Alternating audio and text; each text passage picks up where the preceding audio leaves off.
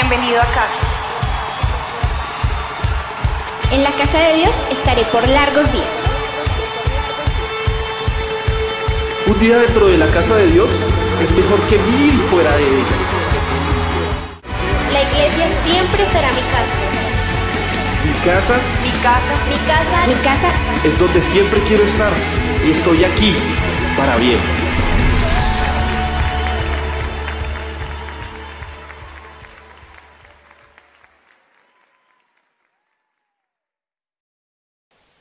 En este capítulo 19 de Mateo encontramos algo parecido. Nos encontramos ahora con un hombre joven, dice la palabra del Señor, que tenía mucha riqueza, tenía muchas posesiones.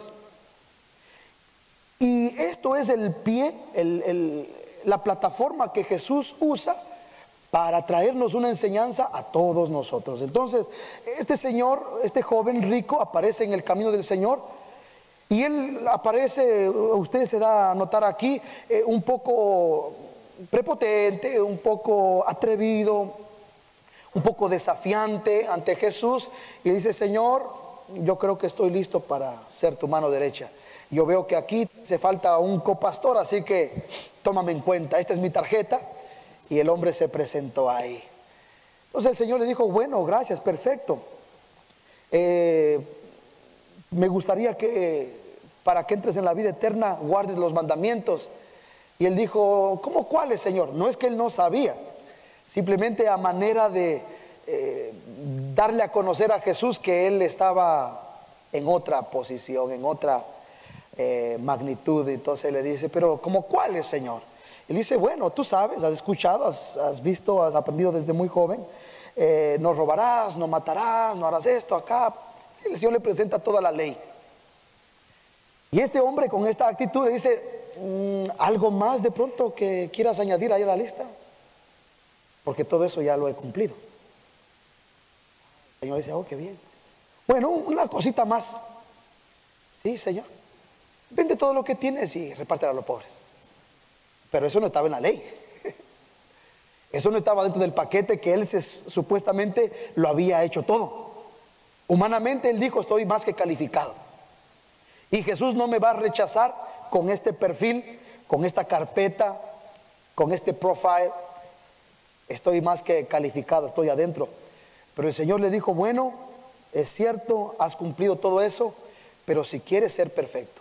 En otras palabras, Jesús está diciendo, yo quiero que mis discípulos, la gente que me siga, no solamente cumpla un requisito, no solamente quiero que cumplan una religión, un método, quiero que vayan un poco más allá, quiero que se desarrollen, quiero que crezcan, quiero que sean los mejores. Y Jesús le presenta a este hombre la opción y le dice, bueno, perfecto, calificas, no te digo que no, excelente, pero si vas a estar conmigo, si quieres ser parte de los míos, entonces hay algo que yo le presento a mis discípulos, hay un desafío que yo les lanzo, ¿estás dispuesto a cumplir ese desafío? Y este hombre dijo, Señor, dime lo que sea. La Biblia yo me la manejo Solo dime el versículo, yo sé. Solo dime las tareas. ¿A quién hay que orar? ¿A quién hay que ministrar? ¿A quién hay que predicar? Y el Señor, el Señor le dijo, bueno, mi desafío se va un poco afuera de lo que tú ya conoces. Mi desafío es un poco diferente. Sí, sí, sí, sí, sí. Di lo que sea, que yo estoy listo. Entonces el Señor se fue un poco más allá. Diga conmigo, el Señor siempre va un poco más allá. Los desafíos de Jesucristo parece como que este hombre ya lo sabía y ya este hombre pensaba que ya tenía todo identificado, pero no fue así. El desafío que le puso Jesús fue un desafío que interpretaba, conocía el apego de este hombre, la necesidad de este hombre de sentirse famoso, de sentirse reconocido. Entonces usted va a entender y va a comprender que este hombre se había pegado a Jesús, aunque era un hombre correcto, podríamos decirlo, en términos humanos, había hecho todo lo que la palabra nos describe y él se presentó con esa confianza, una confianza en sí mismo, que al mismo tiempo ya le hacía ser un hombre un tanto presuntuoso, vanidoso de sus logros y de su eh, vida intachable, impecable, pero al acercarse a Jesús, él no estaba encajado con el ministerio, con la visión, con el plan de Jesús. Mientras que la visión de Jesús era ir por todo el mundo ayudando, haciendo el bien a la gente, mostrándoles en práctica lo que esta escritura decía. Entonces este hombre no se acercó con esa visión, no estaba conectado con la visión de Jesús. Levante su mano y dígame, yo necesito conectarme con la visión del reino de Dios. Cuando venimos a la iglesia, cuando venimos a la fe o a la, vida espiritual, cada uno de nosotros venimos con una expectativa propia, venimos con un plan propio o venimos con nuestra propia visión. Hay algunos que dicen, yo voy a irme a la iglesia para conseguirme una chica cristiana. Yo me voy a la iglesia para conseguirme un joven cristiano. O voy a la iglesia para aprender esto, para tener esto, o voy en busca de paz, o voy en busca de esto. Y cada uno venimos con un interés individual. Bueno, este joven, su interés no era tanto el interés del reino de Jesucristo, de servir a otros, de entregarse a otros. El interés de este hombre era crecer en publicidad y en fama. Este hombre ya era un hombre reconocido, era un hombre de posesiones, era un hombre famoso. Su vida lo había llevado ahí, pero él dijo, si me junto a Jesús, que ahora es la tendencia, que ahora es lo famoso, que ahora es lo que está pegando, que ahora todo el mundo habla de Jesús, de Jesús, de Jesús. Hermano, en aquel tiempo cuando Jesús empezó su ministerio público, dice que su fama crecía en los pueblos y en los pueblos de alrededor de una manera impresionante, que cuando él se presentaba o iba a presentarse en alguna ciudad, gente de todo alrededor aún tenían que caminar y hacer eh, una inversión de tiempo, de esfuerzo, sacrificio pero dice que grandes multitudes, hermano, si usted me dice una multitud, ya para mí es algo grande. Pero si me dice grandes multitudes, eso es algo impresionante que no se había visto jamás. Ese era el poder de convocatoria que tenía Jesús. Entonces, claro, ¿quién no va a querer, como este joven, apegarse a Jesús para tener parte de esa fama? En otras palabras, era un joven que estaba buscando más likes en Facebook y más amigos y más contactos en Instagram. Eso era todo. Posiblemente era un youtuber de aquel tiempo que estaba buscando tener un video nuevo para ofrecer a su gente. Y Jesús le dice, bueno, aunque el seguirme a mí no es malo, es muy bueno, te felicito, pero tienes que hacerlo con el corazón correcto, con la visión correcta. Mi visión es servir, mi visión es ayudar. Y me imagino que este joven dijo, claro Jesús, y para eso he venido. Pero eran palabras de labios para afuera. Entonces Jesús dijo, perfecto. Entonces, ¿sabes qué? Todos tus tesoros, todos tus, eh, todas tus pertenencias sirven para que tú entonces hagas la obra que estamos haciendo. Si tú quieres seguirme, lo que vas a hacer es ayudar a los pobres, ayudar a las viudas, a los huérfanos, a los desamparados. Está perfecto. Entonces Jesús realmente no le rechazó automáticamente Jesús le dijo, ok, perfecto, ven, sígueme. Pero seguirme a mí no es estar detrás de mí. Ven y sígueme representó para este joven, perfecto, calificas, te acepto como mi discípulo. Lo único que este joven no logró entender es que ya se convirtió en un seguidor de Jesús y Jesús automáticamente, en vez de decirle, ven, te presento a, Pedro, acá este es Juan, este es... Lo que hace Jesús es saltarle todo ese protocolo. No le llevó a la iglesia a decir, hermano, tenemos acá un nuevo discípulo, se añade al equipo pastoral. Eh, Jesús se saltó todo eso y le dijo, ¿sabes qué? Perfecto. Vete a tu casa, coge todo, véndelo y reparte a los pobres. O sea que en otras palabras, Jesús a este joven le adelantó todo el proceso y ya le mandó con su misión. Lo que todavía no le había hecho a Pedro, ni a Jacobo, ni a Andrés, a este se lo hizo inmediatamente. Porque digo que estaba preparado. Ya le dio testimonio que sabía todo. Es decir, que este hombre no tenía que venir acá al instituto médico. Si ya se había él mismo preparado, ya lo sabía. Todo el proceso que esta gente que estaba con Jesús estaban experimentando. Este joven rico ya estaba listo y de paso tenía ya el ministerio pagado. Solo tenía que actuar. Y Jesús le mandó le activó, le dijo, perfecto. Porque en ninguna, mucha gente hace, hace pensar con este relato bíblico como que Jesús le, quería rechazar y dulcemente le dice, vende primero todo y después ven y sígueme. Es como diciéndole, el Señor le puso como una trampa y le, rechazó. Pero no, yo miro en la palabra del Señor más bien que Jesucristo le da todo lo que el joven quiso. Este joven dijo, Señor, yo quiero seguirte. Y Jesús le dijo, perfecto, ve a vender todo y repártelo a pobres. Porque eso es seguirme a mí. No es venir a sentarte acá en mi silla. No es que te vengas a mi caravana. No es que te subas en el carro conmigo. No es que vas a ir conmigo a orar en los hospitales, a habitar a los enfermos. No, no, no. Para ti, seguirme a mí significa irte más bien rápido a vender todo y hacer la obra que estamos haciendo.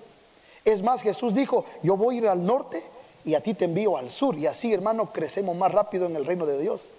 Pero este joven no entendió la visión de Jesús. Diga conmigo, yo necesito entender la visión de Jesús. Y el Señor nos confirma, por eso le, me tomé el tiempo de leerle, lo que viene más adelante. Jesús está confirmando que a este joven no lo rechaza, sino más bien lo recibe. Y lo recibe tan rápido que más bien lo envía de una vez. Lo que a los discípulos les iba a tocar pasar más adelante, el, el ser enviados, a este joven más bien lo envió más rápido. Y Jesús nos confirma diciendo que justamente en su visión de enviarnos a nosotros, lo hace de esta manera, al igual que lo hizo con el joven rico. Y le leo lo que hace un momento compartí. Él le dice, "Nin- vete, vende todo lo que tienes y reparte a los pobres. Oyendo esta comisión, este enviar que le hace Jesús a este joven, el joven no entiende la visión de Jesús y se va triste. Porque si hubiese entendido la visión de Jesús, se hubiese ido alegre, contento, alabando a Dios, glorificando a Dios, pero se fue triste. Entonces Jesús, viendo esa escena, les dice a sus discípulos la enseñanza. Difícilmente entrará un rico en el reino de los cielos. Fíjese, no dice que es difícil para un rico servirle a Dios, sino dice entrar en el reino de los cielos. Porque el servicio a Dios, hermano, lo puede hacer cualquier persona. Aún lo pueden hacer las personas que ni siquiera pertenecen al reino de Dios. Pero el interés de Jesucristo no es tan solamente que la gente haga algo por otros, sino que pertenezcan, sean parte del reino de Dios. Eso es lo más importante. Jesús quiere asegurarte, asegurarse, no de que este joven haga algo, no de que este joven tenga el título que dice acá, seguidor de Cristo. Eso no le interesa a Jesús. Lo que a Jesús le interesa verdaderamente es que este joven, que sabe la Biblia, que tiene experiencia, que ha sido un hombre íntegro, todo eso le sirva a él para entrar en el reino de Dios. Levante su mano y diga, yo necesito entrar en el reino de Dios. Eso es lo más importante para Jesús, que tú seas parte de los que van a entrar en el reino de Dios, así como los que fueron los que entraron en el arca de Noé. Habrá mucha gente que se quedó afuera del arca, que decía, yo quisiera estar en el arca. Me gustaría estar en alguna vez en el arca. De pronto no sabemos, ¿no? Pero me imagino que en algún momento alguna persona le habrá ayudado a Noé a construir su arca. Lo importante no fue que le ayudó, ni que sirvió de ayuda, ni que estuvo cerca. Lo importante fue quién estuvo adentro del arca. Entonces lo importante no es que usted venga a la iglesia, no es que usted se compre una Biblia o que usted eh, se haga una persona espiritual. No, eso es importante. Lo importante es que usted se asegure que su nombre está escrito en el libro de la vida, en el libro del reino de Dios. Usted tiene que asegurarse que usted está adentro. Dígale que está a su lado, asegúrate que estás adentro.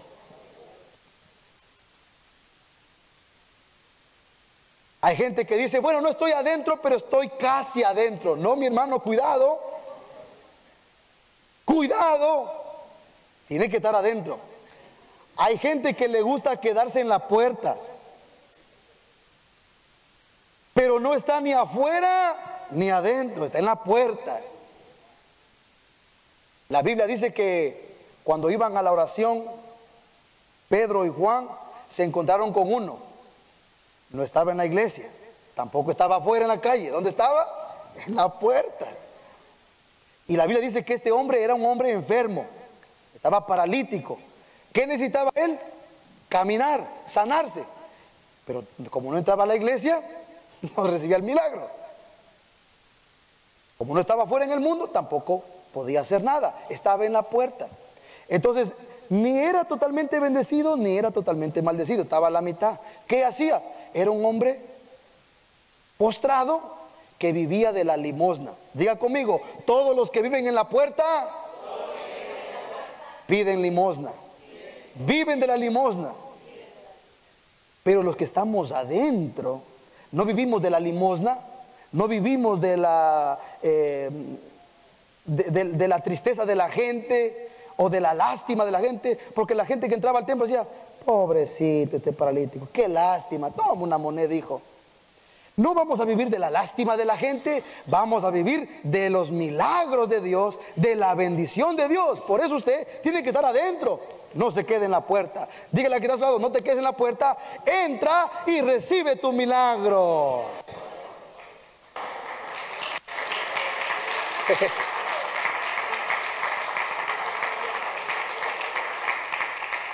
Me encanta ese pasaje, hermano. ¿Sabe por qué? Porque llegaron los hombres de Dios, Pedro y Juan.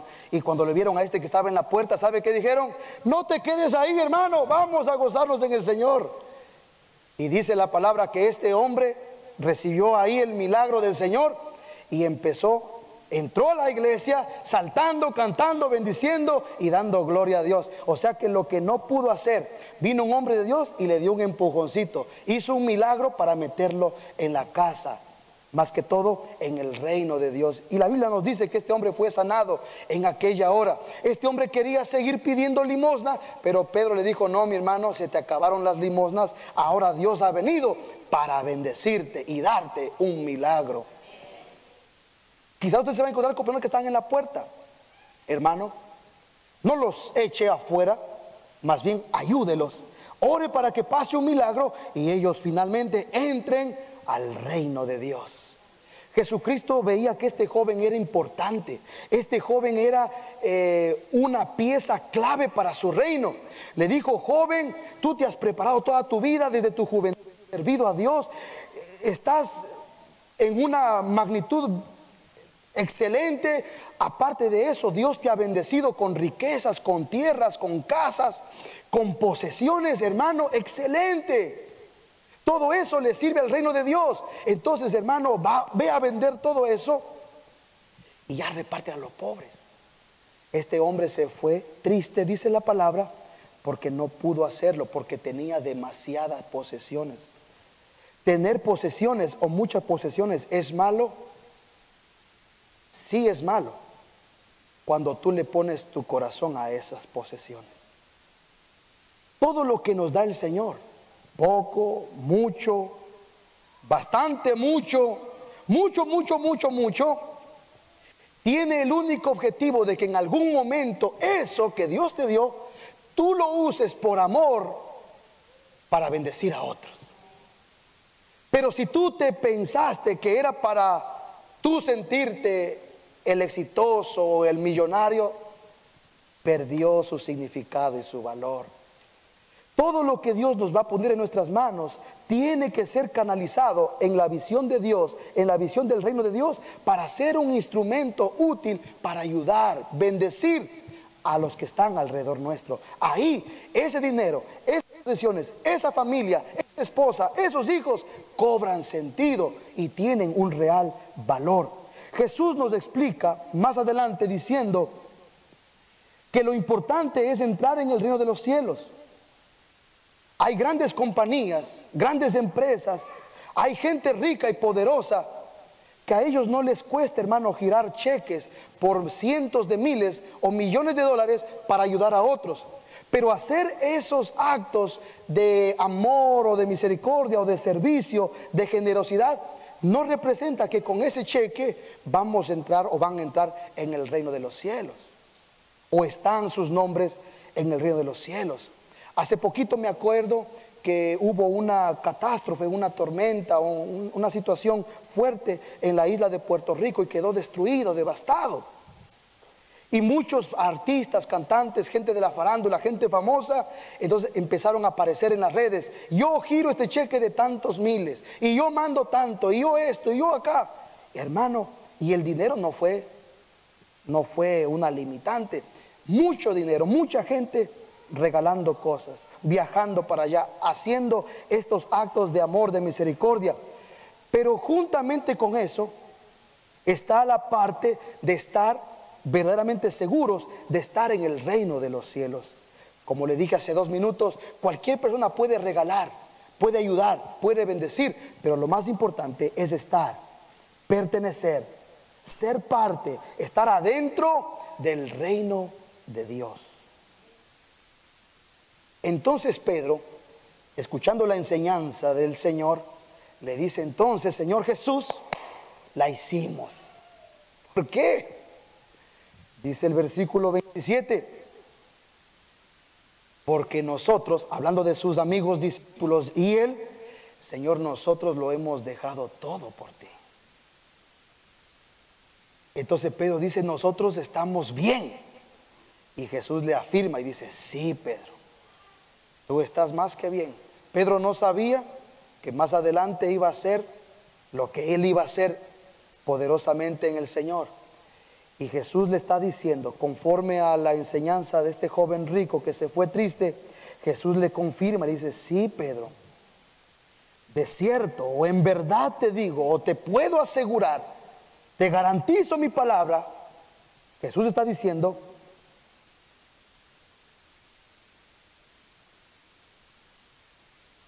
en la regeneración, cuando el Hijo del Hombre se siente en el trono de su gloria, vosotros que me habéis seguido, estando la promesa a los seguidores de Jesús, vosotros que me habéis seguido,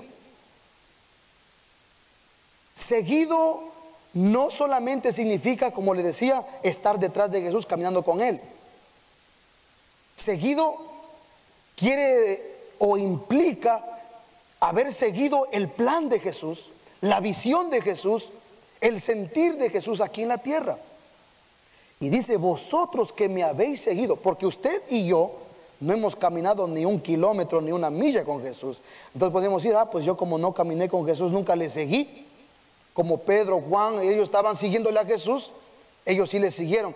No, mi hermano, si usted adopta en su vida el plan, la visión, el pensamiento de Jesús, usted se convierte en un seguidor de Jesús. Y la promesa también es para usted. La promesa que dice, vosotros los que me habéis seguido, también se sentarán sobre los tronos, específicamente para juzgar a las doce tribus de Israel. Y cualquiera, aparte de los discípulos que van a hacer esta misión en el reino de los cielos, y dice, versículo 29, y cualquiera, ahí nos abre la puerta a todas las demás generaciones que venimos después de los discípulos. Cualquiera que haya dejado casas, hermanos, hermanas, padre, madre, mujer, hijos, tierras, por mi nombre recibirá cien veces más. Está hablando de cosas de aquí de la tierra, cosas de acá, materiales, cosas de lo que nosotros hoy tenemos humanamente hablando. Y hace la excepción o hace la, el, el acotamiento de que esto es material y también recibirá, dice, la vida eterna. Entonces Jesús específicamente nos muestra que vamos a recibir 100 veces más acá y en la vida eterna también vamos a recibir bendiciones abundantes de Él.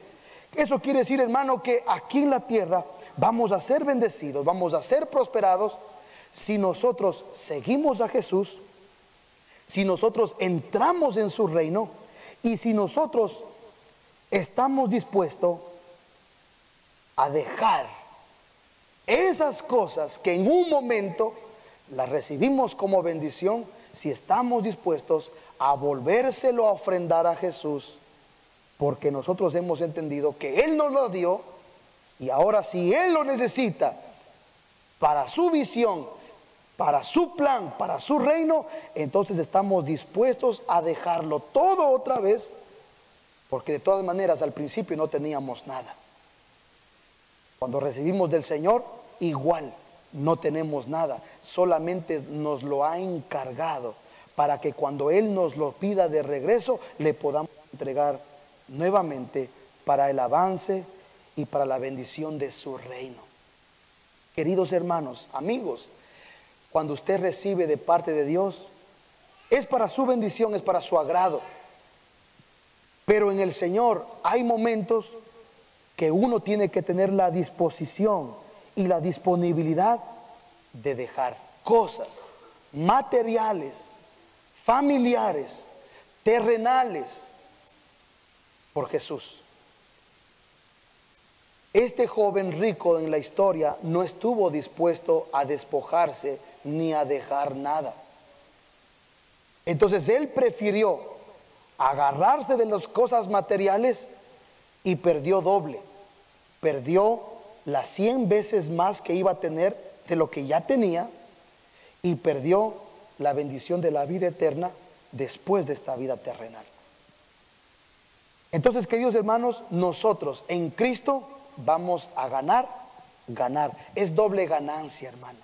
Si usted es parte de esta visión de Jesucristo, para usted no va a ser una pérdida, para usted va a ser una inversión. Para usted va a ser una bendición servirle a Dios, seguirle a Dios y ser parte de su reino. Le invito a que se ponga de pie, por favor. Y quiero que me acompañe y nos conectemos en esta oración para que podamos a partir de esta hora, con esta maravillosa palabra, confirmar nuestra vida en el reino maravilloso de Jesús. Jesucristo vino a esta tierra, hermano, para instaurar, instaurar, para dar comienzo, dar inicio a su reino. Él no vino aquí simplemente para comenzar una iglesia, no, Él vino aquí para comenzar un reino y no cualquier reino. No era como el reino romano, no era como el imperio persa, no era como el imperio griego, no era como el imperio de Babilonia, no, no, no, no era un imperio más. Jesús dijo, mi reino es un reino sobrenatural. Mi reino no es de este mundo, no es como los reinos que hay en este mundo, mi reino es de un reino maravilloso. Mi reino no es de este mundo, mi reino es espiritual abarca lo material, pero después de lo material también tiene una atmósfera, una bendición espiritual. Por eso, hermano, cuando una persona acepta a Jesucristo, el Rey y el Señor, y entra a formar parte de su reino, va a tener doble bendición. La bendición material. Jesús dice que vamos a tener todo lo material provisto por Él, pero también la vida eterna, la bendición espiritual. Cierre sus ojos y quiero que usted se una conmigo en esta oración. Diga por favor, Padre bueno, he recibido a Jesús en mi corazón como el Rey y el Señor. Ahora yo soy parte de tu reino. Ilumina mi vida con tu visión, con tus planes, los planes de tu reino. Y todo lo que tú me des, yo lo voy a poner, yo lo voy a dejar a tu disposición para que sirva como un instrumento en tu reino y para la gloria y la honra de tu santo nombre. Amén y amén. Dele un aplauso en esta hora al Señor. Nuestra identidad, nuestro futuro. Somos la iglesia del Nazareno.